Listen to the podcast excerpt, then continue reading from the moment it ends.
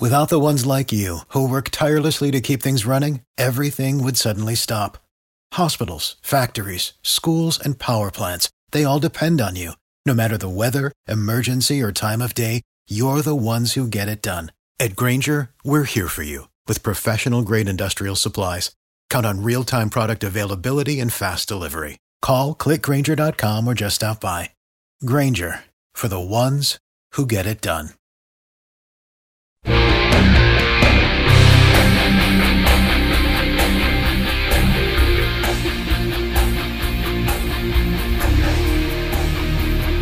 Guys, I'm Monica Crowley, and this is the Monica Crowley Podcast. Thank you so much for joining me here as we kick off a brand new week. This is your go to for Hot Liberty, a safe space for all of us thought criminals, independent thinkers, and happy warriors. Follow me on social media. On Instagram, I'm at Monica Crowley underscore. And on Twitter and Truth Social, I'm at Monica Crowley. Also by email, I can be reached at Monica Crowley Podcast at gmail.com. So send me a note and let me know what's on your mind. All right, coming up later this week on the show, we're going to be joined by the great Dean Cain. Dean Cain, the actor, of course, most famous for playing Superman. He is now out there doing some really important things. We're going to talk to him about Donald Trump, about politics, about Hollywood, about what he's doing now, so much more. The great Dean Cain, I cannot wait to talk to him. He's coming up later in the week. Also, next week, we're going to be joined by another great legendary actor, Ricky Schroder. Ricky Schroder won a Golden Globe at the age of nine or ten years old for playing the uh, the son in The Champ the movie The Champ. And then, of course, he went on to play in the, the great sitcom Silver Spoons and do so many great, great things. And now he's dedicating so much of his life uh, to focusing on celebrating America's real heroes. Not actors, not singers, Taylor Swift, um, but real American heroes. And he's also focused on combating the dangers of online pornography, which is just incredibly destructive and dangerous. So, Ricky Schroder is going to join us here next week. I, I have to say, between Dean Cain and Ricky Schroder, my little girl slash teenage self is screaming. okay, screaming. So we're going to talk to these two gentlemen over the next couple of days here on the Monica Crowley podcast, and I cannot wait. And coming up today, a very special guest, Gavin Wax, who is the head of the New York Young Republicans Club. The reason we're going to go to him and we're going to do a deep dive with Gavin today about how we turn it around in the most difficult places in the country. Deep blue cities like New York, Chicago, Washington, San Francisco, Detroit, Atlanta. Guys, these are all uphill battles, but what Gavin is doing in New York is truly remarkable. Truly remarkable. He's beginning to turn things around. And again, Rome wasn't built in a day, so this is going to take time. But just because something is hard and looks so daunting doesn't mean we don't try. Gavin is not only trying, but he's executing brilliantly. He is going to be here in a couple of minutes. But first, the Monica memo. While everybody is over here focused on uh, Taylor Swift and Travis Kelce and their romance, is it real or is it a fake? And also, is Taylor Swift an op? And is Taylor Swift going to be campaigning for Joe Biden, which even the New York Times yesterday had a story saying the Biden White House is going to work with Taylor Swift with her Eras tour in the fall, and Biden's going to be on stage with her, etc. This all assumes that Joe Biden is going to be the candidate but regardless of whom the Democrats put up, Taylor Swift is going to be out there campaigning. I mean, I don't think this is a big mystery here, guys. She came out for Joe Biden and Kamala Harris in 2020. She put up that now famous or infamous picture of her with a plate of Biden Harris cookies in 2020. So, you know, she is a Democrat. She has every right to be. I think it's highly misguided. But the Democrats, of course, are going to weaponize her Of course they are. Now she's even more famous with her tour and the exposure via the NFL and the rest of it. I mean, there could be like an election season engagement and or wedding. We don't know. Um, but while everybody's attention is over there, with all of that, that's the bread and circuses that we are being fed. That goes back to Roman times. Bread and circuses, you keep the population distracted so they're not focused on the real stuff, the real evil, the real crimes going on by their leadership. So Taylor Swift, Travis Kelce, uh, highly entertaining, but meant to be that way bread and circuses. On this show, we are focused on the actual evil and crimes going on and also some positive things happening. Okay? So the Monica memo is the rise of the deplorables. We are powerless no more. And we know it, which is why they are trying to crush us more than ever. 25 states are now backing Texas Governor Greg Abbott after he refused to bend to the Biden administration's bullying about the ongoing illegal immigrant crisis at the southern border. The Supreme Court ruled on January 22nd that federal border officials could cut the razor wire that the Texas National Guard was putting up along the Rio Grande River, also the buoys in the Rio Grande River to try to stop this human tsunami of illegal immigration. Uh, the Supreme Court said that the feds could cut the razor wire. That's all they said. They just vacated the Fifth Circuit while we're waiting for the ultimate decision to make it through the process. Um, and the Supreme Court said, look, the feds have jurisdiction over immigration, and if the feds felt like the razor wire impeded their ability to, quote, do their jobs, uh, then they could cut it down. But they didn't order Texas to do or not do anything. So Texas now is continuing to put up the wire, uh, and the feds are going in cutting it down, but Texas is still trying. But it doesn't mean that Texas must stop putting up these uh, impediments to the illegals. It just means that the feds can go in and, and remove it if necessary. So, right after the Supreme Court uh, made their ruling, Abbott announced that he is going to try to continue to uphold the law by allowing his state's National Guard to continue all of these operations, especially in the high traffic illegal crossing areas like Eagle Pass, Texas, where we see so much of the video of just thousands and th- 10,000 people a day coming across to be processed in Eagle Pass, Texas. Abbott is also arguing that Texas has a constitutional right to defend itself against the 10 million immigrants, illegals, who have crossed into the country under Joe Biden.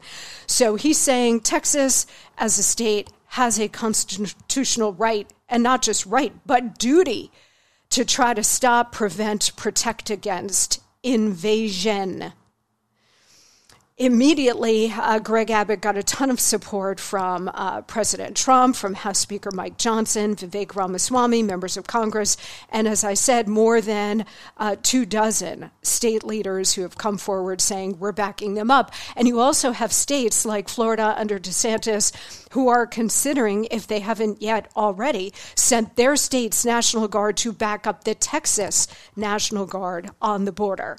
We've got large groups who are traveling toward the southern border to demand action from the Biden team against this wide open border flood of illegal immigrants. It's being called the Take Our Border Back Convoy. Got a ton of truckers heading to the border there already. And they have said, look, we're gathering peacefully. And our, our objective is to send a message to local, state, and federal officials to close this border and also to deport the 10 million who are here just in the last three years. Okay? So the convoy is on its way. A lot of trucks are already there. Just a warning to everybody going down there. I know uh, that all of these truckers have uh, America's best interests at heart. They want to support Texas, they want to support the National Guard, um, and they do want to send this message, and they will be peaceful. But keep in mind January 6th keep in mind, I mean, if you're going down there, God bless you. Thank you uh, for the solidarity and the messaging. But keep in mind that the feds mix in with these kinds of crowds to create a false flag, to infiltrate, to try to gain intelligence and information from all of us, and also to try to provoke a situation that will go violent. So, therefore, they have a reason, they've got a pretext to call us all domestic terrorists and get in there, strip away more of our freedoms, and imprison people as messaging events. So I would just warn you if you're a part of this convoy, God bless you. We appreciate you so much, but be careful. Do not do or say anything that could feed into the hands of the federal government, the DOJ and FBI. We know that the FBI is not your friend. It's not our friend.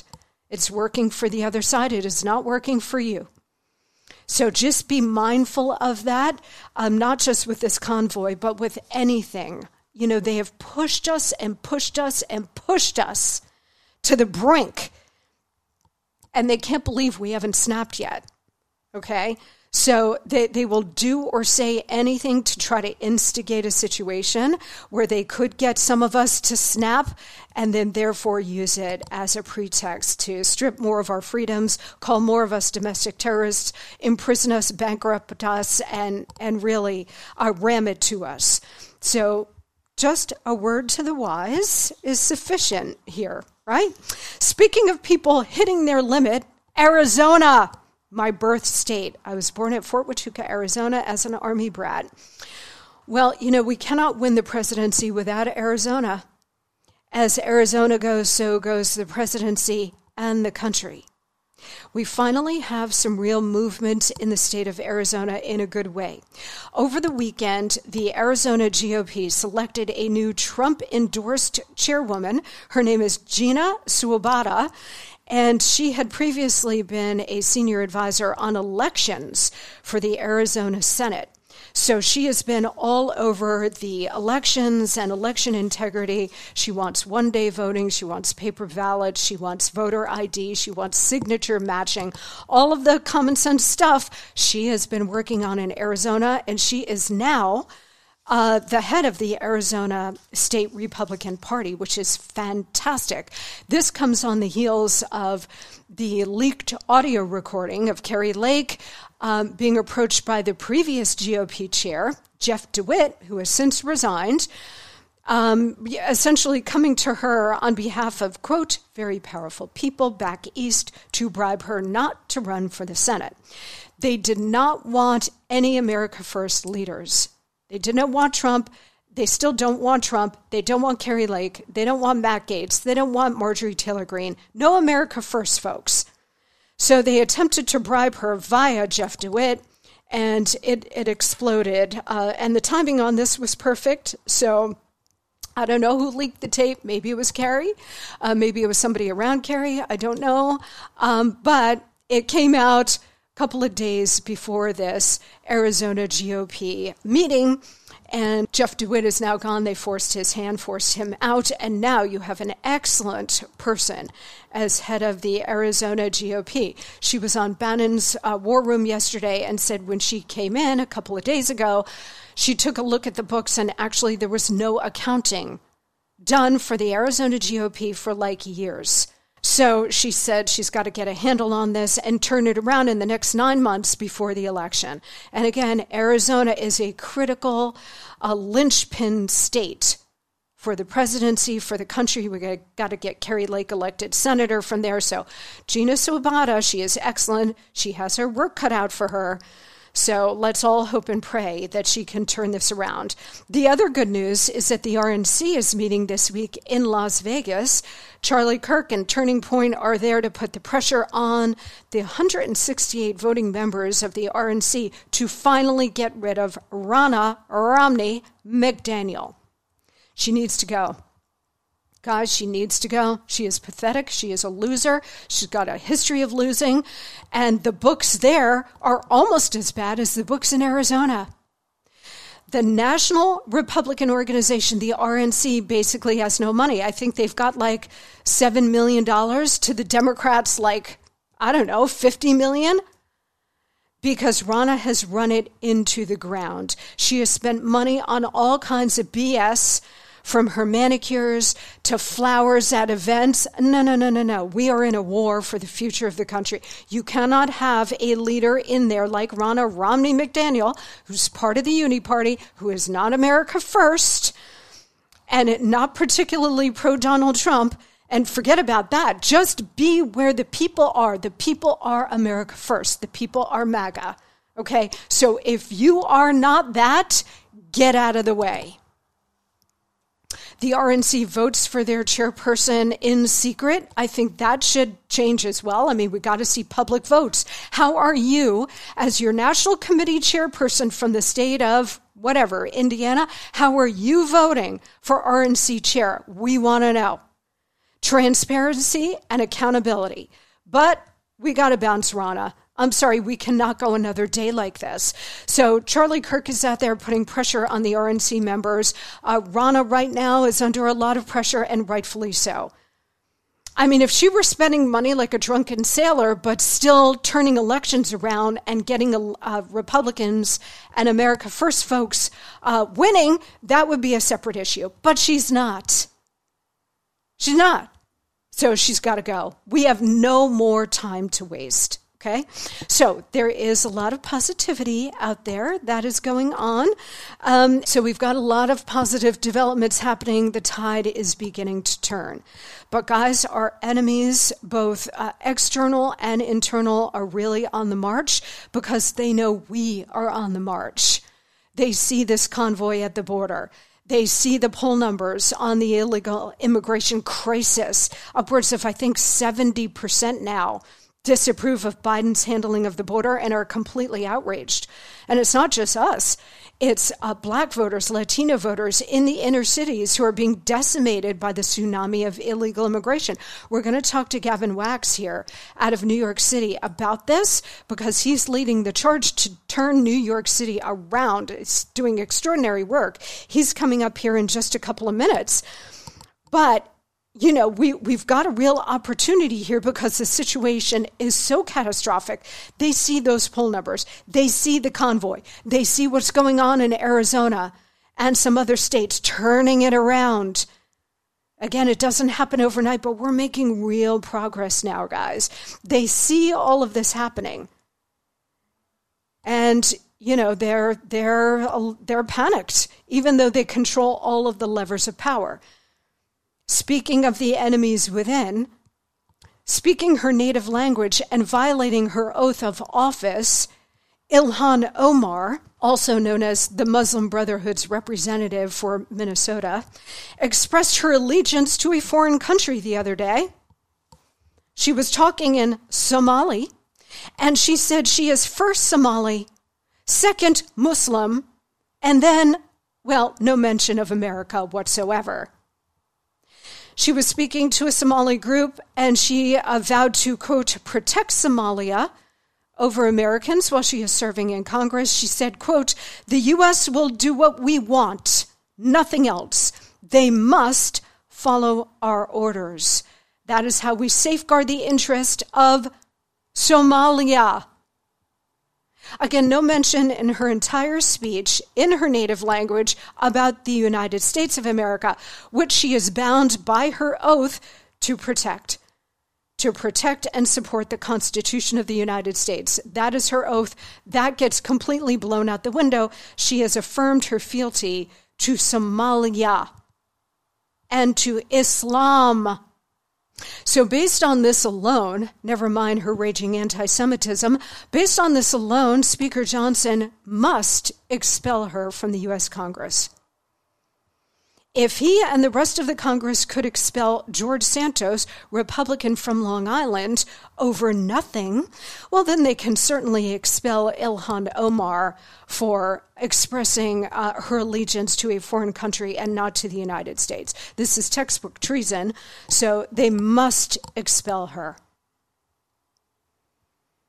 And the other big thing about our enemies being on the march over the last couple of days, we've had three brave U.S. service uh, people killed in Jordan, another 25 injured as they slept by Iranian proxies who sent a drone into Jordan, into our base, and caught our service people unawares while they slept.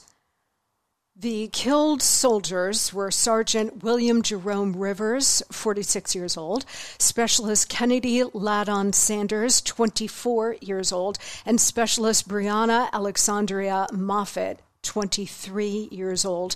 They were all out of a unit out of Georgia. Okay. Um, this is beyond belief. You know, Donald Trump was all about bringing our troops home, getting us out of endless wars. Well, the military industrial complex and the deep state are all about getting us back into endless wars.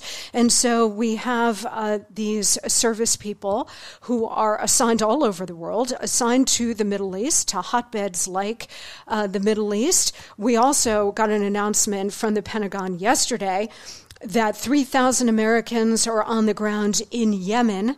So here we go again, another massive uh, war, probably world war, because Iran is backed by China and Russia. So if we're going against the Iranians, and look, nobody is uh, excusing the Iranians here, they are a terrorist regime, and there need to be consequences for killing American service people okay? But you're going to provoke a wider war, which is what they want. I think they believed that Russia Ukraine would generate the world war that they've been seeking to profit out of. And when it didn't materialize, they turned their attention to the Middle East. Well, now you've got dead Americans, just as we had dead Americans in Afghanistan, with Joe Biden looking at his watch, um, but American soldiers being killed while they slept in the Middle East. This is, of course, completely disgusting, but it's also totally predictable given the absolute weakness of this president, Joe Biden, where he cannot even form a sentence. The other day, he referred to Donald Trump as, quote, the sitting president in the middle of slurring his way through a speech. U.S. servicemen and women are getting killed.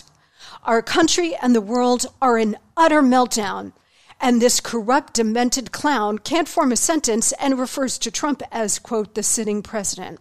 No, man, if Trump were president, we would not be in this nightmare. Our enemies on the march because they see the weakness. So while we have good news that we are turning it around uh, across this country and feeling our own power, uh, the weakness is bringing devastation, destruction, horror, and death right to our doorsteps. You know, Joe Biden, every time he's asked about Iran or, or illegal immigrants, he's got one word don't. Don't. You know, whenever he's asked on it. Well, what do you say to the Iranians? Don't. What do you say to illegal immigrants? Don't. Don't come to the border. It, everybody knows that he is a clown and a puppet and also completely crippled and compromised by the Chinese Communist Party, by all of the blackmail, by the Chinese Communist Party, and by the deep state that has reams on him. Come on. So when he says don't to America's enemies, they just all blow it off because they certainly are doing what he's saying don't do. Of course they're doing it. And by the way, all of these countries, all of America's enemies, they would be remiss if they didn't because the American president is so weak and they have national interests to protect and advance. So, of course, they're going to take this window of opportunity while the United States is weak to do it. Of course, they are. They would be remiss if they didn't. And I have a feeling it's only going to get worse before it gets better. We had a known terrorist I mean, there are hundreds, actually more than a thousand now, known terrorists who have come across the border who have been uh, encountered, apprehended uh, by Border Patrol over the last three years. One, though, got away. One of the gotaways got away, and he's a member of Al Shabaab, which is the Somali Ilhan Omar, the Somali terrorist organization that has links to all the other terrorist organizations, but he was roaming the country for one year before he was arrested in Ilhan Omar's state of Minnesota just a couple of days ago. But otherwise allowed to roam. God knows how many others are roaming the country. Are we going to see a terrorist attack? Probably.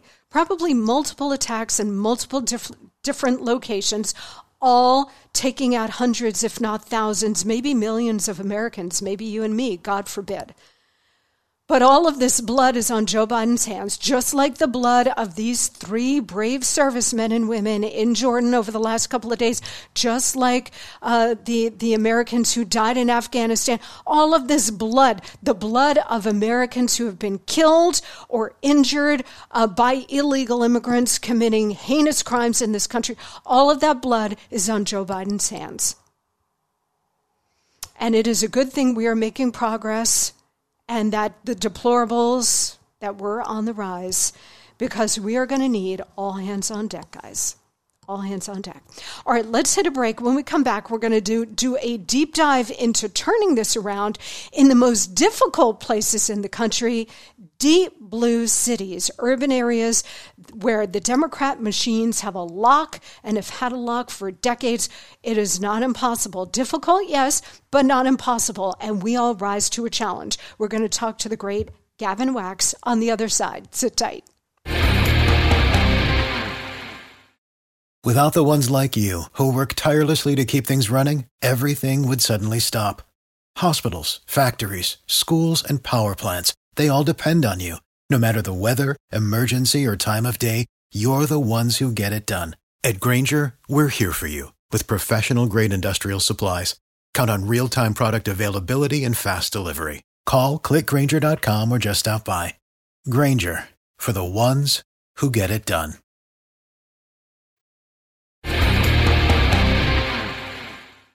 Well, I am so excited to have with us today Gavin Wax.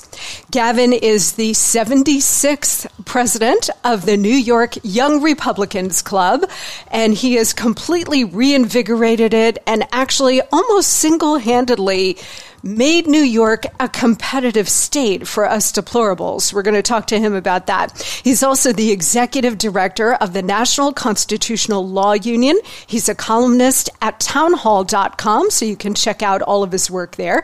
He's an ambassador for Turning Point USA, and his website is gavinwax.com. You can follow him on Twitter slash X at Gavin Wax. And Gavin, I assume you're on Truth Social as well. Is that also Gavin Wax?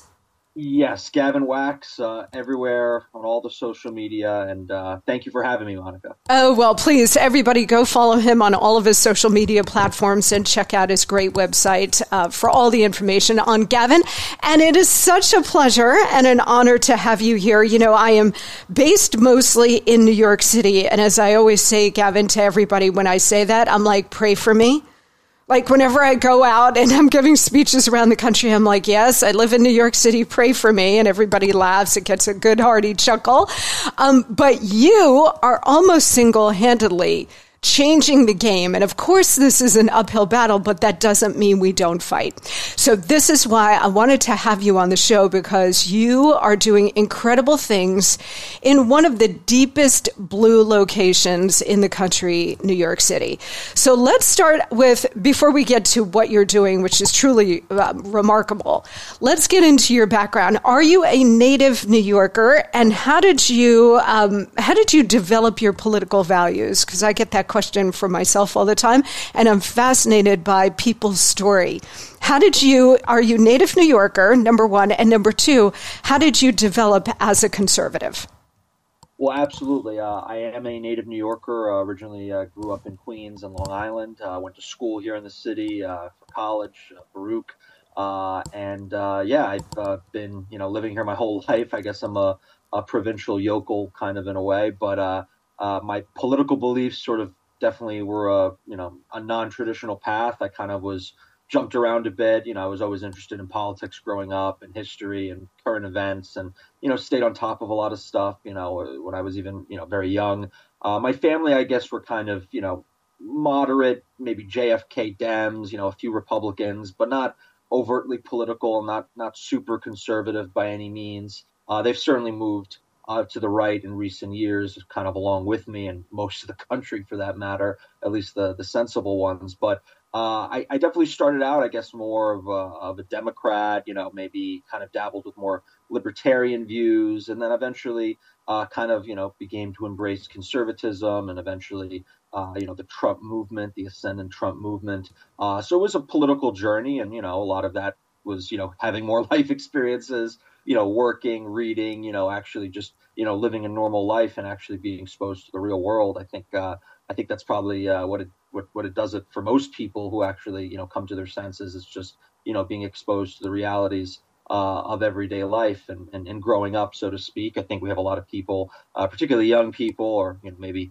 uh, man children or adult children who never really fully grow up, and as a result, their political views are kind of uh, stagnant and remain the same as they were when you know when they were in high school or something like that. But I started getting involved on some local campaigns and races uh, in Queens and the outer boroughs. Uh, you know, kind of ingratiating myself in, in the local political scene, uh, going to these different Republican clubs and meetings and, and working on campaigns as a volunteer. And uh, that just started, you know, slowly uh, growing, you know, year by year. And eventually, uh, you know, I took over the club. We were talking about that. And that was sort of uh, the big springboard forward uh, for me politically in terms of uh, my activism and and uh, you know just getting involved on the ground. Let me ask you this: Are you a natural contrarian? And the reason I ask is because when I get that question about, hey, Monica, you know, how did you become a conservative? Because I grew up in the orbit of New York City. I grew up in New Jersey, in the suburbs of New Jersey. And, um, you know, when I was growing up, Ronald Reagan was president. So, you know, when I was a little girl um, and and sort of going into middle school, Reagan was president, and everything that he was saying and doing, Gavin, just sort of instinctively hit me as correct. So, taking on the Soviet Union, limited government, cutting taxes. But of course, I was so young that I didn't understand the why he was correct until, of course, I, I got older and started actually studying these things. Um, so it just sort of hit me as correct. And then I, I began learning and absorbing, and of course, became full blooded conservative. But I think from the time that I was very young, instinctively I was a conservative, but I was also a natural contrarian. If somebody is saying go this way, I'll go the other way. Not that I'm a rule breaker because I'm not, but if if the powers that be are telling me something, um, especially leftist powers that be, I want to go do the other thing. So would you describe yourself as that way as well, where sitting in New York City, you wanted to question everything that you were sort of being indoctrinated with and, and pummeled with on a day to day basis? Absolutely, to a degree. I mean, I was definitely always uh, someone who had a healthy degree of skepticism. I never accepted things on face value. You know, I was always questioning, wanting to learn more, you know, get to the truth. And, you know, a part of that is contrarian. And I think, you know, young people in general tend to be, uh, you know, more contrarian. And you, you look at politics over the decades, over the generations when, you know, the establishment was more conservative. Then you have a, uh, the, the, youth uh, are more contrarian to that. You know, you, you, look back to the 50s and 60s, the counterculture was very, you know, leftist. I, I, think going into the modern era, going into today, you know, as the institutions have become more left wing, you know, the real uh, counterculture, the real, you know, kind of underground counterculture youth movement is actually much more conservative, you know, not politically correct. Uh, maybe not, you know, traditionally conservative in many ways, but certainly not fully embracing the left. So I think we're seeing some changes there. And it means for me personally, you know, I definitely think I had some of that, you know, growing up in New York for sure. I think I'm lucky enough that I missed uh, a lot of the, the craziness, the woke uh, agenda that really started to take off, I think, just after I graduated uh, college. It really started to explode in a big way. I was seeing the beginnings of it. Uh, but, you know, I, I finished college before uh, Trump took office. And I think thereafter, it really, they put it into high gear. Uh, but I, I, think you know just my upbringing in general. You know, I I was working you know from very young age. I was working from 14. I worked in restaurants. I worked pretty much any job you can imagine, from delivery boy to bus boy to barback to waiter uh, to you know a cash uh, cashier. Uh, I worked on a factory floor. So uh, having that kind of real world experience, I think definitely. Uh, you know, gave me a different outlook on life. I was raised partially by my grandmother, so I guess I had an old soul uh, kind of outlook uh, to the world as well. So I think a lot of those experiences really could shape people's uh, political orientation and direction. Certainly happened for me. And look, at the end of the day, New York City, you know, people think of it as this liberal hotbed. You know, I certainly didn't grow up on the Upper West Side. I probably would have had purple hair if I did. you know, the areas I grew up in, you know, Queens and Long Island, you know, they were much more uh, middle of the road uh, in some respects, very conservative. You know, Northeast Queens right now is represented uh, by a Republican in the city council. She's a stalwart conservative, uh, and that's where I grew up. You know, there's working class communities there. You know, very salt of the earth type people. Uh, and you know, going to I went to uh, you know Baruch, I went to a city college. A lot of the people that I was there with, they weren't exactly your typical trust fund NYU kids that you know had a silver spoon in their mouth and a chip on their shoulder because of it. You know, the people I went to school with, uh, you know, they were all kind of hustlers. You know, they were trying to make it. You know, many many of them first gen. Many of them people didn't come from a ton of money, but they really wanted to make it. Uh, you know, whether in finance or media or whatever field they happen to be pursuing. So, you know, it was kind of that New York uh, kind of entrepreneurial spirit that I was surrounded with at school uh, because of the school I went to. And I think you know all those things combined definitely shaped my outlook for sure. And I think there's a lot of other people like me uh, in New York, believe it or not. Maybe they're not as open uh, as me politically because of the circumstances, you know, cancel culture and, and corporate America and all that. But uh, you'd be surprised how many of us uh, there actually are. And it's a big city, and even if we're not the biggest majority, uh, you take 33% of, you know, 8, 9 million, you're still talking about a good chunk of people. You know, it's a really important point. I want everybody to understand because I think we all tend to look at these deep blue cities um, and states for that matter, but particularly cities, and think it's monolithic Democrat, left wing communist. And that is not true. And as you describe in New York City, you know, there are communities, there are pockets of real uh, conservatism in these places. The problem is that they just get completely swamped um, because they're outnumbered. But they do exist in these cities. And I want to get into that um, in just a minute. You know, uh, it, when you're talking about changing cities like this. Um, what I have found, and you can tell me if this has been your experience as well, there are a lot of people who vote Democrat because, of course, they, they've always been Democrat. Their parents were Democrats, grandparents are Democrats. What they don't seem to understand is that the current Democrat Party is not the party of Bill Clinton or Franklin Roosevelt of you know your parents and your grandparents. This is a wholly Marxist uh, party now, and so like in New York City, for example, you've got Alexandria Ocasio Cortez. She is an out socialist, which is just a euphemism for communist. Um, and you've got city council members. Um, you've got Jamal Bowman, uh, I guess. Uh, the, there are people in the city councils who are just out Marxist, like straight up Marxist. So the people who are voting Democrat in these cities, regardless of ethnic group or whatever, they're voting because they've always voted that way, but they have not recognized that their own party has turned so radical radically left that they are Marxists and and that they are contributing with their vote every two, four, six years. They're contributing to the radicalization of their own party, and they don't kind of put it all together. So I guess my question to you is how do we go about educating people who have been lifelong Democrats? Who are politically Democrat, but also cultural Democrats.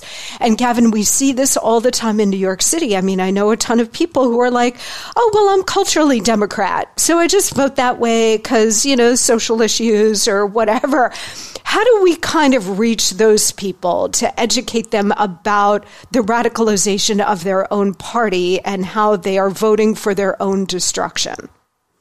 No, I, I, think it's a great question. And I think you're right. I think there's a big chunk of the Democrat voting base that you could kind of lump into this sort of low information ancestral Democrat voters. And, you know, Republicans have a similar cohort on our side. It works both ways. But in New York City, for sure, there's a lot of people that just vote Democrat kind of by instinct because of, you know, their upbringing and what they remembered and what they think of as being the Democrat Party, uh, the Democrat Party of yesteryear, a party that you know I've had many members of my family ascribe to, but they certainly don't, uh, you know, uh, hold to the views of the current Democrat Party, whether they realize it or not. And you know, I think part of this is happening naturally. I think the Democrats, uh, in many ways, have overplayed their hand, particularly in you know one party city and uh, cities and states like New York, where uh, they haven't had any real political or electoral competition. They've been able to really go wild, uh, running to the left on a whole range of issues, from social issues to the economy to foreign policy, you name it. And I think that sort of radicalism uh, is slowly being, you know, exposed just through the natural order of things, the natural course of events, and and people are starting to slowly wake up to it, especially as the quality of life has deteriorated significantly and people feel it uh, you know, in their pocketbooks. They, they see it in the air. They see it on the streets. They see, you know, a, a real tangible, visceral uh, decline in the city, you know, it, it, it, starts to get them, you know, thinking, starts to get them start asking questions, you know, hey, maybe these Democrats are not what I thought they always were. You know, maybe they don't know really how to know how to run things. Maybe uh, they are as radical as I'm beginning I'm beginning to notice, see, and hear. And look, I think part of this also falls on Republicans and conservatives to really present uh, an alternative vision uh, you know, not just for the city and state, but for the world as a whole. You know, the Democrats, you know, you mentioned AOC, you know, they paint these very utopian, picturesque uh, worldviews, you know, the Green New Deal and all that. And it could be as fanciful and ridiculous as the Green New Deal, but at least they're painting a vision. I think in many, to- uh, many cases, Republicans tend to get uh, tend to be very reactive and they, they simply respond and they simply say we're against this rather than being for something. They don't really present a clear vision uh, of the future under their governance or what they want to build for America. And I think that's beginning to change. I think the Trump movement, I think the MAGA movement, this populist movement, however you want to kind of describe it, I think that's really changing uh, the name of the game in, in, in, the American body politic. I think it's certainly changing the landscape, especially in urban America, even a place like New York. You've seen some of the largest swings to the right uh, anywhere in the country outside of, say, the Rio Grande Valley, being in places like New York, where you've had a lot of working class communities, whether they're white or, or Hispanic or even black and Asian, they've shifted uh, considerably to the right, uh, you know, as a percentage uh, because of Donald Trump and his sort of populist uh, message that really resonates, I think, in a place like New York City, in the outer boroughs where he's from. Uh, and I think that brand of Republican politics can really wake up a lot of Democrats, many of whom think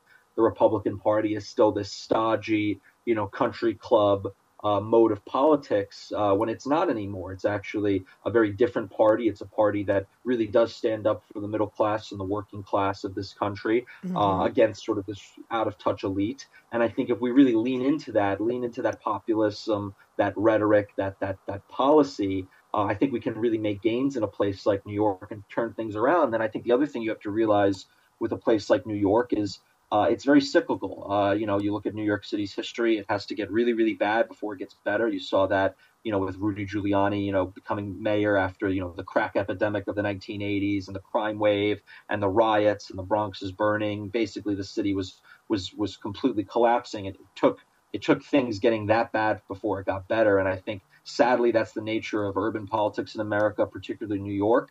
Uh, but we should never write off New York. You know, New York is uh, you know, it's still a place that you know defines the culture. Uh, it's the economic center of the country. Uh, it's where a lot of young professionals, members of my organization, get their start in the world.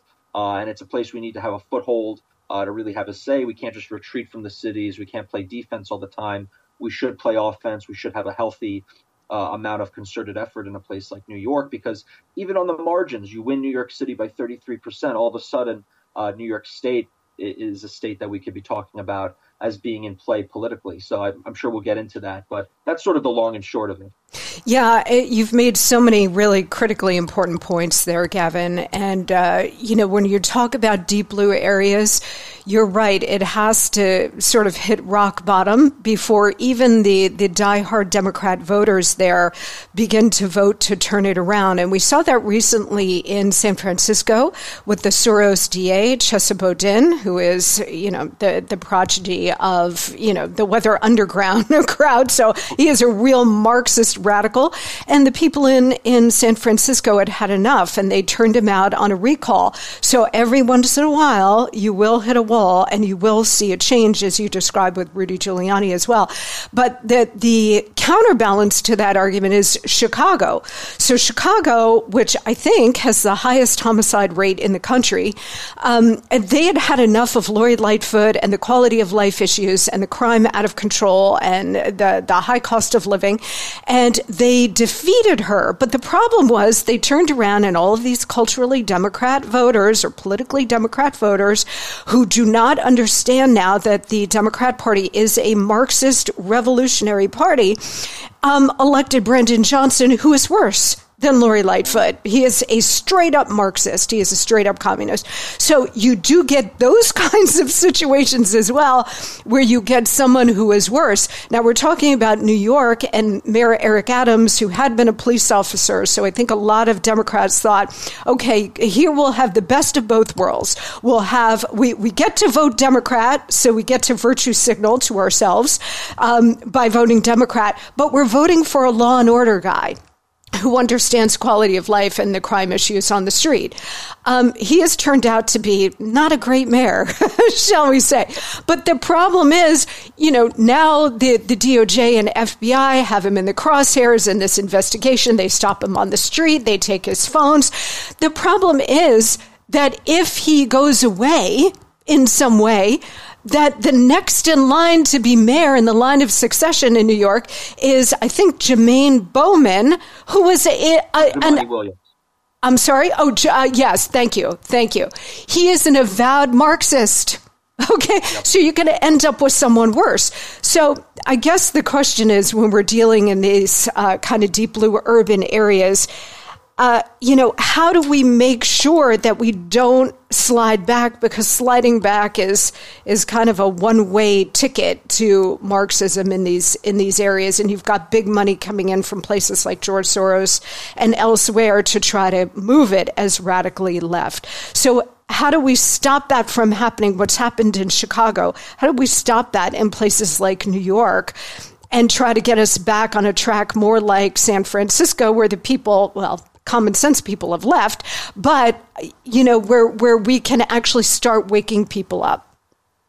Yeah, no, I think it's a great question. I think there's a lot of things working against us. There's a lot of uh, you know infrastructure and institutional support that the left has in these in these deep blue cities that really makes uh, their political position extremely uh, powerful and, and, and very concrete. And, you know, you look at a situation like, you know, Chicago. Chicago's a town that's run by the political machines. And, you know, yes, they had a little bit of an upset, but the machine always gets their way. And, mm-hmm. you know, you're dealing with 100 years of, you know, political dominance there by the Democrat machine. I think in many ways, Chicago uh, is a lot worse than New York. I think New York. Uh, you know, for what it's worth, has had a much more competitive political environment than either Chicago uh, or San Francisco. You know, it wasn't that long ago we had uh, many cycles of uninterrupted uh, Republican control, both at the mayor's office and the governor's office, and even in the state senate. So New York, in many ways, has uh, had a much better political history uh, than either Chicago or San Francisco, and I think it's reflected uh, in the current dynamics as well. And you, you bring up a good uh, or an interesting case with Mayor Adams. You know, he he ran uh, in the primary sort of as this common sense, moderate, tough on crime Democrat. Uh, you know, he's actually not only just a former cop, he was a former Republican. Uh, and you know he was actually supported by the political machines as well, and many Republican donors, you know, many big, uh, big movers and shakers, uh, you know, in, in the institutional uh, world of Republican politics, even in New York City, were getting behind him because they figured he was the best uh, shot we had. But at the end of the day, he's still a party guy. He's still a machine Democrat. He came out of the Brooklyn machine, uh, very corrupt. Uh, and, uh, you know, he obviously probably is not nearly as ideologically Marxist and, and dogmatic as someone like uh, uh, Bill de Blasio, Kaiser Wilhelm, as I'll call him, uh, who was an out and out, basically a Sandinista communist. Mm-hmm. Uh, so I guess in, in, in some respects, it was good to move from a from a committed ideologue in in De Blasio to more of a a transactional, corrupt uh, machine politician like Adams, because at the end of the day, at least you could buy him off. At least he's not, uh, you know, committed to something like a like a like a religious uh, zealot. Uh, but at the same time, you know, you see him starting to, you know, push back against his own party. He was talking about the migrant crisis. He was talking about issues when it came to homelessness and crime. He started to say the right things. And all of a sudden, what have you seen? You've seen the FBI come out and come after him. I mean, he's certainly corrupt. He's certainly uh, probably guilty of some crimes, I'll put it mildly. But it's just so funny that they'll only go after their own when they start to uh, speak out or, or, break party ranks as he did. Uh, so I'm sure we'll probably see indictments for him, you know, before he finishes his first or second term. And then, you know, who knows if the left will be able to come back. I will say this I'll say, uh, if someone like Jumaane Williams is on the ballot uh, or is it becomes mayor, I do think we could have a competitive uh, mayor's race. I, I, did work on the last mayor's race. Uh, Curtis Sliwa was the candidate, and I think you know we saw some polling, we saw some numbers even back then that showed if it was a Jumaane Williams or a more left wing candidate at the top of the ticket, uh, you definitely would have seen a much stronger uh, chance for Republican to win. Now, is that to say that it'd be easy or, or a walk in the park? Absolutely not. But we have to take these opportunities as they come, and we have to have the infrastructure in place. We have to have organizations in place that when a political opportunity like that arises, when they nominate a candidate too far to the left, that we're ready to activate, we're ready to move. And that's why I think it's important that Republicans do uh, build organizations like the New York Young Republican Club, and they do community organize, you know, in the in in the uh, in the Obama sense, because yes. if we have that sort of structure, if we have that sort of uh, you know uh, in, institutions, uh, we can actually start to compete. But you're never going to compete with a Democrat machine uh, that you know has people hooked from the moment they graduate uh, college or high school to you know their first job in in the city patronage system. And you know they they run every aspect of their life in these inner cities. You know it's this this extended political machine of government agencies of nonprofits of unions of even the churches. Uh, that's a very uh, hard system to break through uh, if you're not willing to actually uh, build organizations, uh, build infrastructure, build communities, build networks.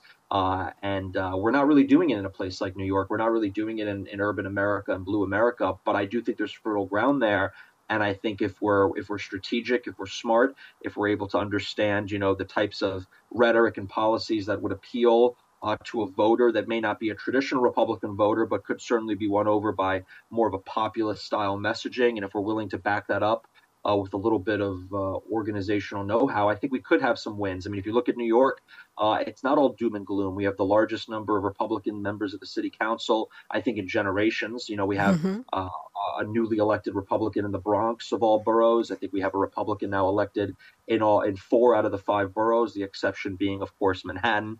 Um, but you know, there there's certainly some trends on the ground that are moving in the right direction. Uh, New York, I think Lee Zeldin and Curtis, you know, they basically got uh, around 30% of the vote here, and I think that's kind of the new floor. I don't think that's the ceiling. I think that's the floor. And at the state level, you know, we had a Republican get 47% of the vote, and and that was uh, a race that certainly should not have gone our way, and we had a lot of things working against us. Um, but I think it goes to show that there's fertile ground here, and we shouldn't write off a place like New York. And I think it's great that someone like President Trump is is looking at New York very seriously and understands that you know the needle can be moved here, and we should not uh, you know cede any ground to the left. Have them play defense on their uh, so-called home turf, which is New York and New York City. Yeah, and have them uh, play defense and have to pour a lot of time and resources into states and areas where they thought it was a gimme right? Um, you know, uh, one other big issue, I think, and I've been talking about it on this show a lot, which gives us a providential opportunity, gives us a real opening with traditionally Democrat voters and specifically minority voters, is the illegal immigration question. Now, you've talked about Eric Adams in New York dealing with the illegal uh, situation. Very, very hard. I mean, I look, a- Adams is not a magician either. I, I, I, didn't vote for him. I voted for Curtis. Um, but, you know, he's getting this massive influx. Well, okay, you are a sanctuary city.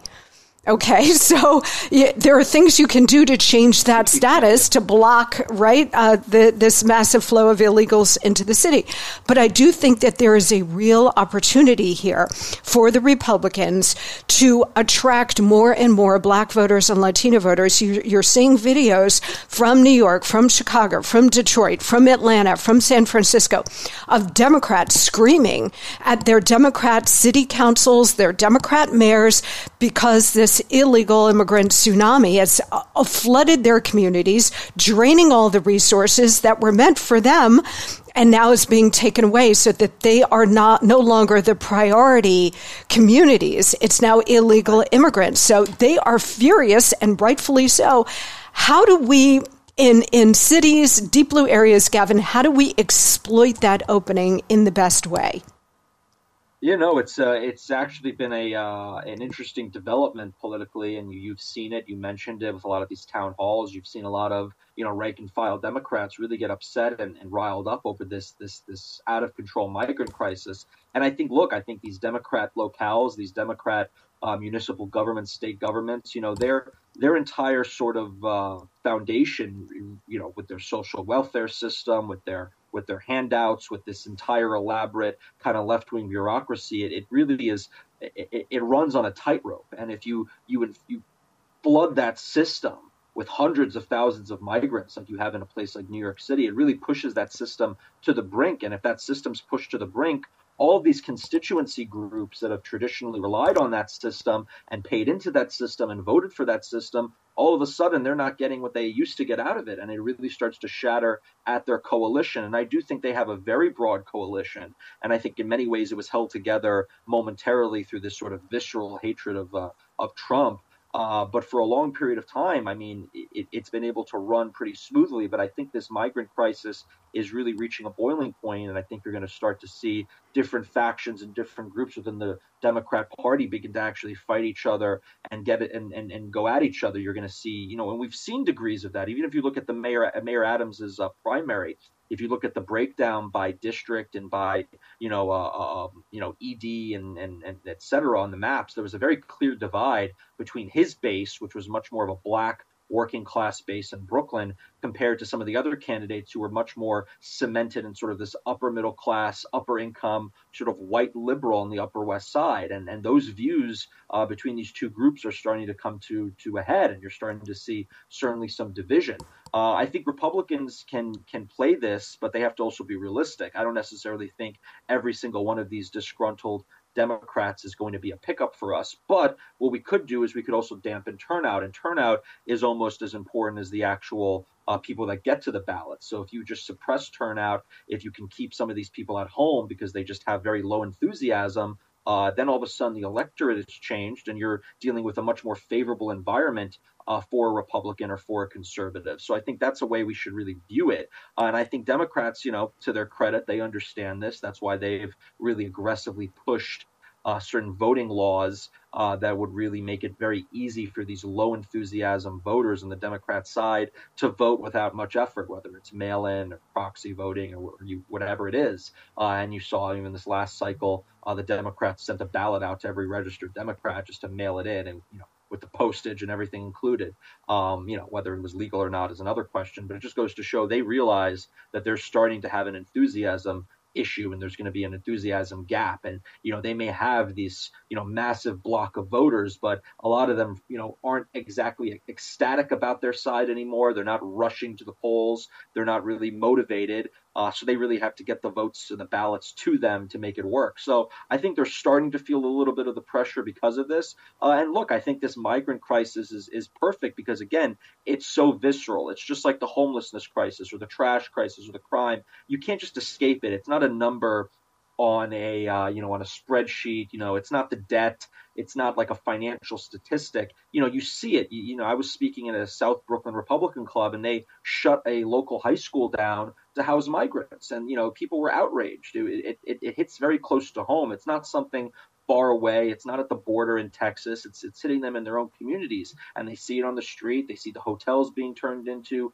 effectively these these open air methadone clinics and these you know these these migrant shelters. I mean, drugs are everywhere. Crime is on the rise. Their communities are, are going to, to, to hell. Their property values are decreasing. Uh, so this is the time for Republicans to really lean into their core vision and their core values. And I think what I run into in, in terms of problems uh, here in New York is a lot of the Republicans, you know, they're really, you know, kind of these uh, RINOs and they're really led by their consultants and other grifters. They basically think, you know, they have this mentality of 30, 40 years ago. They say, oh, well, to do well in New York, you really need to, you know, you need to run to the center. You need to even run to the left. You need to be a, a liberal or moderate Republican. You need to be an anti-Trump Republican. You need to, uh, you know, really just kind of be Democrat light. And I think that is the absolute worst advice you could give in a situation like this with the migrant crisis. I think now more than ever, people are looking for some strong leadership. They're looking for people with some conviction, with some backbone to come out and say, no,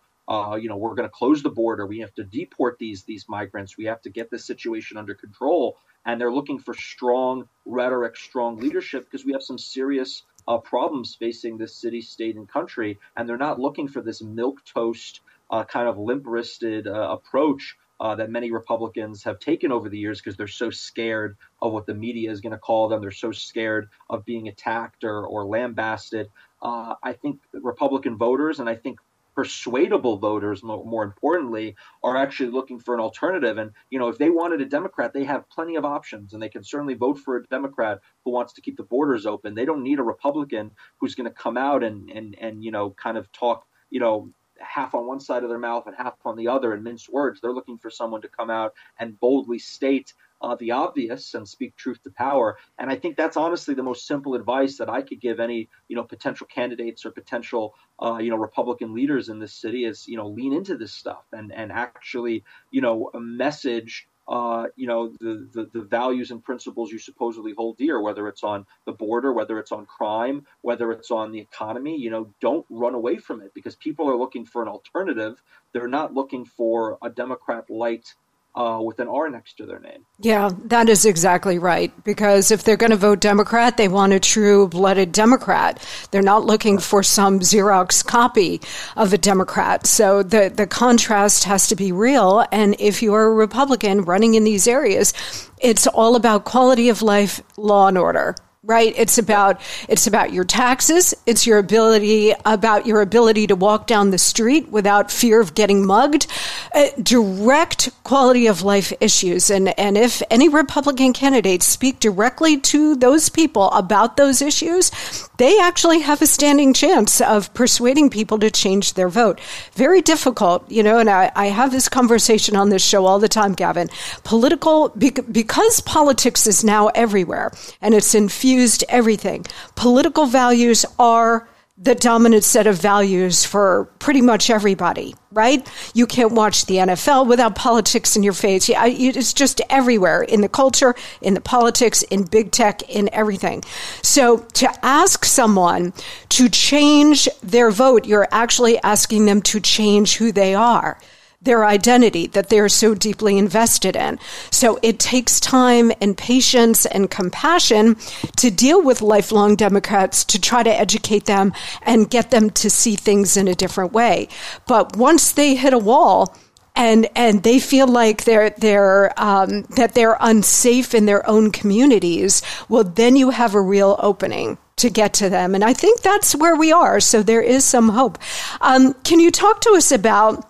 The New York Young Republican uh, Club because you have taken this thing that was essentially dormant uh, for a long time and breathed incredible new life into it. You put on a gala every year uh, in the fall, and President Trump came last year and he spoke and, and, did an amazing job. And for those of you who want to see what Gavin looks like, there is uh, go to his Twitter page um, and you will see this fantastic picture. I think of last year's uh, gala in New York of you sitting with Donald Trump, and both of you have these incredible smiles on your face. So you've taken this moribund organization reinvigorated it and now actually beginning to do the real hard work, or I guess you have now for a couple of years, but doing the hard work on the ground to community organize and try to reach people in New York City with our message. So, talk to us a little bit about what you guys are doing at the New York Young Republican Club and who can join as a member and the kind of work that you're up to. Absolutely. Well, thank you for all that, all that high praise, and um, you know, it's it's been a uh, it's been a long journey. I took this over when I was uh, 25 uh, in 2019, and uh, you know, I uh, basically found a sort of a derelict organization. It had a very good history, a great legacy. You know, it's the oldest uh, Republican club in the country. It goes back over 100 years. Many uh, big names have come through the club over the years. You know, many more liberal, moderate, old Rockefeller Republicans, but it was certainly a very respectable institution in its heyday. Uh, a lot of members, its own clubhouses. You know, they they had their big balls and gala at the Waldorf, and uh, you know it was really the place to be uh, if you were a Republican in New York at one point in time. But I definitely fell on some hard times, and it was really left kind of to die. Uh, but I certainly, you know, I, I truly do believe the things I'm saying, and I believe in, you know, the, the organization building, the community building. I think that's super important. I think Republicans need to do more of it. And uh, this was a perfect vessel to do that. And, uh, you know, we, we took that brand, we took that history, and we actually brought some fire and, and put some real, you know, uh, force of, uh, you know, some force behind it and turned it into a real institution once more. We professionalized it. We, we certainly turned it to the right. Uh, you know, when we before we took it over, this was certainly still a very RINO liberal club, uh, and that again was the was the consensus thinking that if you wanted to run an organization like this or be a Republican in New York, you had to be very very uh, uh, you know, liberal or moderate to do so. And we totally threw that sentiment out, and we proved our, our thesis correct. We said no, people are looking uh, for real, you know, strong leaders, and we built a club uh, that was, you know, completely pro-Trump. We were not afraid to say so, uh, and this was during his first term as well, and uh, and then even after. And uh, we came out as you know, you know, hardcore conservatives and populists. And if you build it, they will come. And you know, we had great speakers, we've had great socials, we've had great parties. We've really built an organization holistically. And uh, I think a lot of times, you know, when you deal with these organizations, you know, ancillary to the Republican Party, a lot of the the, the party heads and the party bosses, they want you to just be very single focused, single track mind. They only think about, you know, get me free labor, get me volunteers, uh, and that's it. But, you know, our model has been very different. Our model is if you really want to get people that are going to knock on doors, who are going to phone bank, who are going to canvass, who are going to show up for rallies and protests, you need to build a holistic organization. You need to have a place for them to socialize, a place for them to meet people, a place for them to hear great speakers so they feel like they're actually part of something and I think a lot of these Republican parties, you know, they only exist on paper. A lot of these organizations, they don't really exist. They exist maybe a few days before the election, and then they're never you never hear from them. There's no events, there's no meetings, there's no way to meet people. You know, you get an email from them asking for money, and then you know you hear from them right before the election. That's it. You know, we wanted something that actually exists uh, you know, in real life where people feel like they're a part of something, that they're a real member of an organization. And because of that, you know, our growth blossomed. Uh, we got a clubhouse for the first time in 60 years. We pushed over 1,200 dues paying members. Uh, you know, we have these large galas now at Cipriani Wall Street. I mean, we're an entirely volunteer run organization. None of us take a paycheck, including myself. And our gala at Cipriani Wall Street had over a thousand people. It's the largest probably the most exquisite venue in the city of New York. That was a $750,000 affair. I mean, putting that on uh, was no small feat, but I think it shows uh, the great lengths that we've gone to really build out this organization, our committees, and everything we're doing, and, and all the events and programming we do throughout the year. And and beyond that, I mean, we've built out a political force. I mean, we have gotten uh, Republican members of the city council elected. We've staffed their offices. Uh, we've elected other state and even federal officials, and we've staffed their offices accordingly. And we're really building out sort of a talent pool of young talent uh, to either be staffers or potential candidates themselves. Uh, and we've done great work on the ground. I mean, even in the grassroots level, you look at some of the largest protests uh, in New York. We organized the, the, the protest to save the Teddy Roosevelt statue outside of the Museum of Natural History. We organized the first uh, protest against the COVID mandates outside of Gracie Mansion. We organized the first protest uh, that filled an entire city block uh, after the first Trump indictments from the uh, corrupt Alvin Bragg. Uh, so we really are boots on the ground, whether it's protesting, rallying, door knocking, doing these deployments for candidates, and then also we have a very good, uh, you know, healthy, you know, bit of you know social camaraderie that comes with it. So uh, that's the kind of organization building we need to see replicated across the country. Uh, our membership are primarily in their uh, mid to late 20s, early to mid 30s. It's a young professional organization, but the age range goes from 18 to 40. We have associate members over that as well. Uh, but that's the core of our group young professionals moving up in their respective fields, whether they're, they're young lawyers, young financiers, young people in media or advertising, uh, or in tech. Uh, these are people that have you know real world private sector jobs, uh, and they're basically you know putting a lot on the line to you know be part of an organization like us because they could be canceled at any moment, they could be fired at any moment for their political beliefs. Uh, but just goes to show that they're smart, they're committed. Uh, and they're the types of people that we need to keep on our side because many of them, you know, they move to New York, they come from a conservative household, Republican household, and they may sway if they're brought into an environment where they don't have any kind of support uh, to maintain those beliefs. And uh, in addition to that, in addition to continuing to cultivate people's political beliefs upon moving to New York or being in New York, uh, we've brought on tons of Democrats, like you see, we were discussing before. I mean, the amount of people that I meet regularly in the club that used to be lifelong Democrats, that used to be, you know, default Democrat voters, uh, the same kind of people we were discussing who have finally woken up and and changed their views. I mean, it was it was an astronomical number of people, particularly after the lockdowns and the COVID tyranny in, in New York City, particularly after this crime wave and homelessness epidemic and the migrant crisis. We're constantly bringing in new people to the fold. Uh, and we're really building the party apparatus at the at the block by block level. So uh, being able to have the president uh, attend our gala, our 111th annual gala, uh, was a huge honor. I think it was a testament to uh, all the hard work that you know the team had put in over the years and building it up to that point. Uh, you know, some people hate us for it in the in the app in the party apparatus because we certainly, uh, you know, we don't mince words, we don't hold back, and uh, you know, we'll we'll endorse in a primary, we'll make our voices be heard. We're not just gonna, you know, take orders from the party bosses and and be docile. We're going to be very actively involved, pushing for the best candidate, the most conservative. Uh, candidate that can win and uh, fight for our beliefs and principles, and uh, that rubs feathers both from Democrats and believe it or not, from many RINOs uh, who don't like our successes and don't like what we're building out. But this is the exact kind of thing we need to do uh, to turn a place like New York City around. And uh, we're seeing some successes. Uh, we're beginning to see some successes, uh, but you know we we play at the national level as well. You know we had uh, you know two buses full of people go up to New Hampshire to help with the primary there. We had people going out to Iowa to do phone banking. so you know we're we're playing at a, a an in, at the national stage in many ways. We're getting a lot of headlines, we're getting a lot of press, uh, but that's the kind of thing you need to do to bring build an organization, bring new people in, um, and it's been a uh, it's been a great journey, and we're happy to uh, continue to do it. All right, Gavin, I'm going to ask you to please stand by. So much more to cover with you on the other side. Sit tight.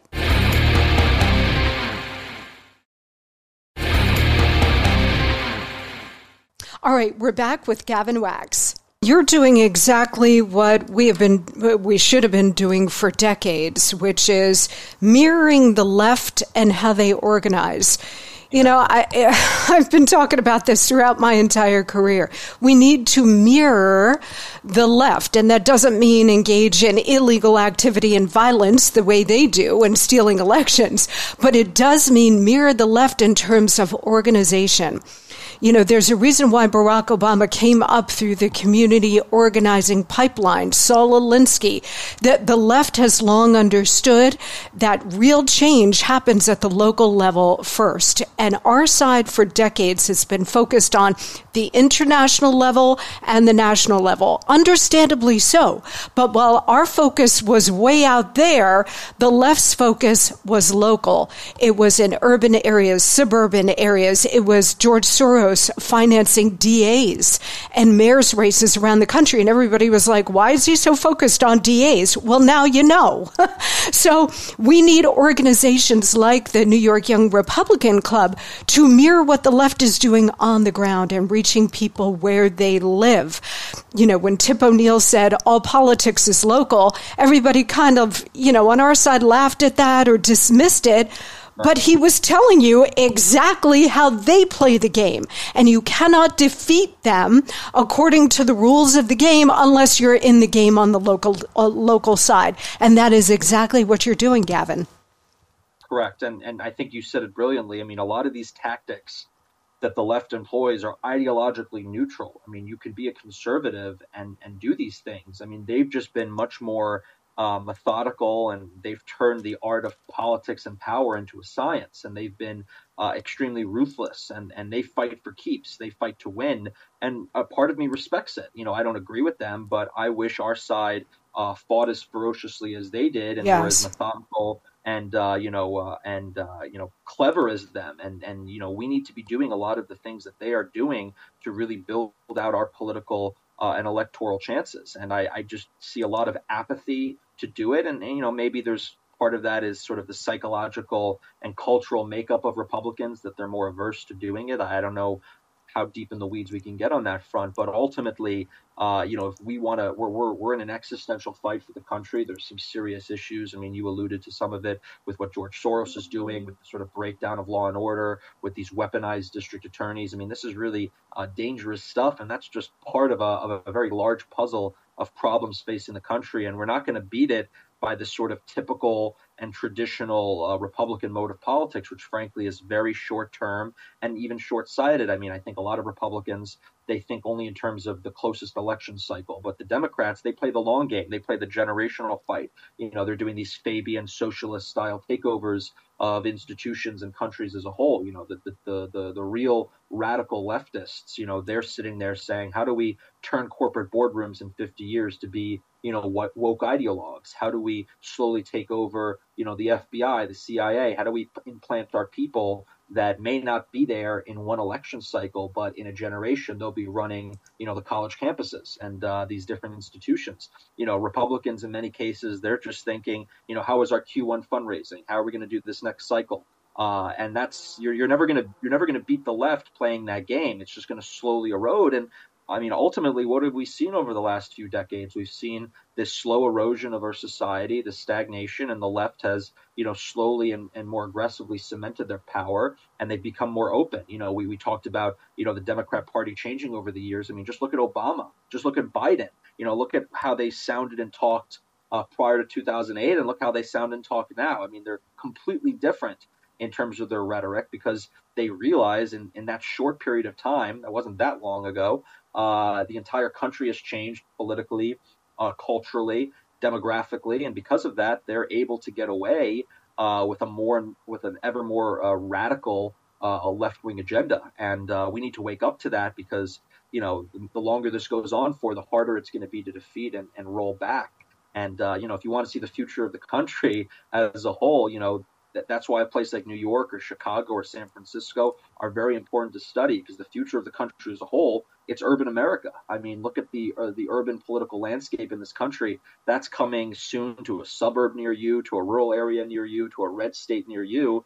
Uh, if we don't stop it, and uh, you know, we need to be fighting on all fronts. We can't just cede ground to the left. You know, they'll spend. The left has no problem dumping millions upon millions of dollars into a race in, say, South Carolina or Texas, just to keep us on our toes. Right. Uh, meanwhile, we're just you know trying to you know keep this very small and dwindling electoral map. You know, look at President Trump. You know, he crushed, he, he broke the blue wall. He appealed to union voters. He appealed to working class voters who the Democrat Party has left behind. And you know, we recently had a meeting with with some leaders, uh, union leaders here in New York, and they all told us, you know, off the record, they said, you know, we love President Trump. You know, we want to support him. You know, that's the kind of thinking we need, reaching out to these non-traditional Republican uh, voting cohorts and and winning them over, uh, because you can build a more uh, dynamic political coalition that can actually win governing majorities. And then the most important thing of all, you know, we've only talked about the first half of the equation. The second half of the equation is once we're in power, we have to use it. We have to wield it. We have to effectuate our policy ends. We need to reward our constituents, punish our enemies, and get through our policy agenda because that's that's politics. And if you don't do that, you're not playing politics right. The Democrats get in and they reward their constituency groups. They reward the people that are going to vote for them more. And, and, who votes for them? Well, it's, you know, if you bring in a bunch of migrants, they're going to vote for you. If you incentivize a bunch of, you know, people to get even more higher education and uh, continue to rent their whole lives and have a ton of cats, they're going to vote for you. So they incentivize those groups. And I think on our side, you know, who votes for Republicans? You got families, you got uh, you got business owners, you got homeowners. You know, we need to incentivize those groups. We need to encourage those groups uh, to continue to grow and, and, and prosper. And because of that, that's how you'll win the game. But I think a lot of times Republicans get into office they don't reward their friends, they don't punish their enemies, and they don't push through an agenda that uh, actually is what they ran on. Yeah, exactly. Tell that to Republican members of Congress. That's the message there. Um, in our final moments here, Gavin, there was a recent, couple of days ago, uh, article in Rolling Stone about you and Vish and the others who are reinvigorating the Republican America First movement in New York City, and they meant it as a hit piece, but you came out looking fabulous fabulous?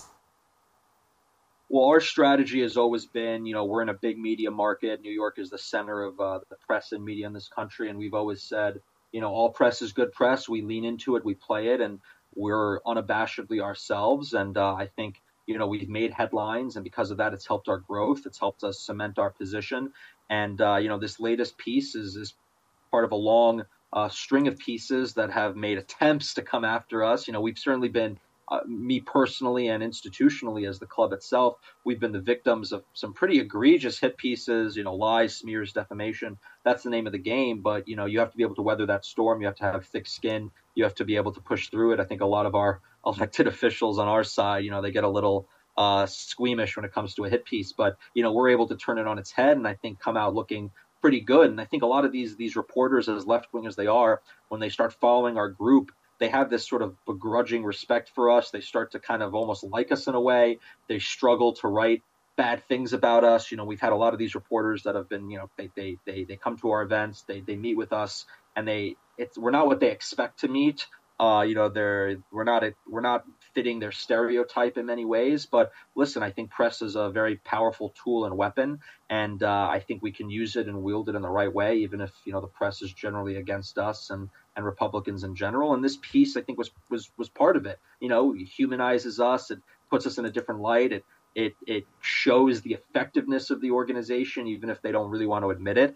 And uh, listen, you're not getting you're, not getting pieces written about you either positively or negatively, uh, unless you're doing something right, unless you're making some enemies, unless you're ruffling some feathers, and unless you're actually relevant. You know, uh, you know, a lot of organizations, a lot of people, they they don't get any press uh, and it's because they're not doing anything. They're not relevant. So we're constantly shaking things up. We're we're grabbing headlines, and that's part of the strategy. That's how you make a club like this work in a big city. You need to get headlines. We've done that over the years, and people find us because of these hit pieces. People find us because of the press we get, and they said, "Oh, I had no idea a group like yours existed. I read about you and you know in such and such, and I saw you on such and such, and now I'm a member." So uh, you know, they're they're giving us free media. They're giving us you know free advertising. Uh, we're going to take it. Uh, Trump used the same strategy in, in 16 and uh, worked brilliantly. And I think uh, we're going to continue to do the same with Rolling Stone or whatever other outlet it happens to be. Well, I I love the article, and I texted you. I, I just loved it. They wanted to come at you, but you know, when they a lot of these people, not all of them, but when they get to know you and see how nice and normal we are, and and how we have you know our, the best of intentions and a genuine love for our city, our state, our country, want to bring it back. They they have a little bit of a tougher time skewering you. I mean Rolling Stone tried, but uh, it ended up you ended up looking so fierce, Gavin. So uh, kudos to you. Um, before we let you go, one final question for you. We talk about a lot about New York City here and your efforts to turn the city and, and by extension the state around and by extension the country around. What about Gavin Wax for mayor?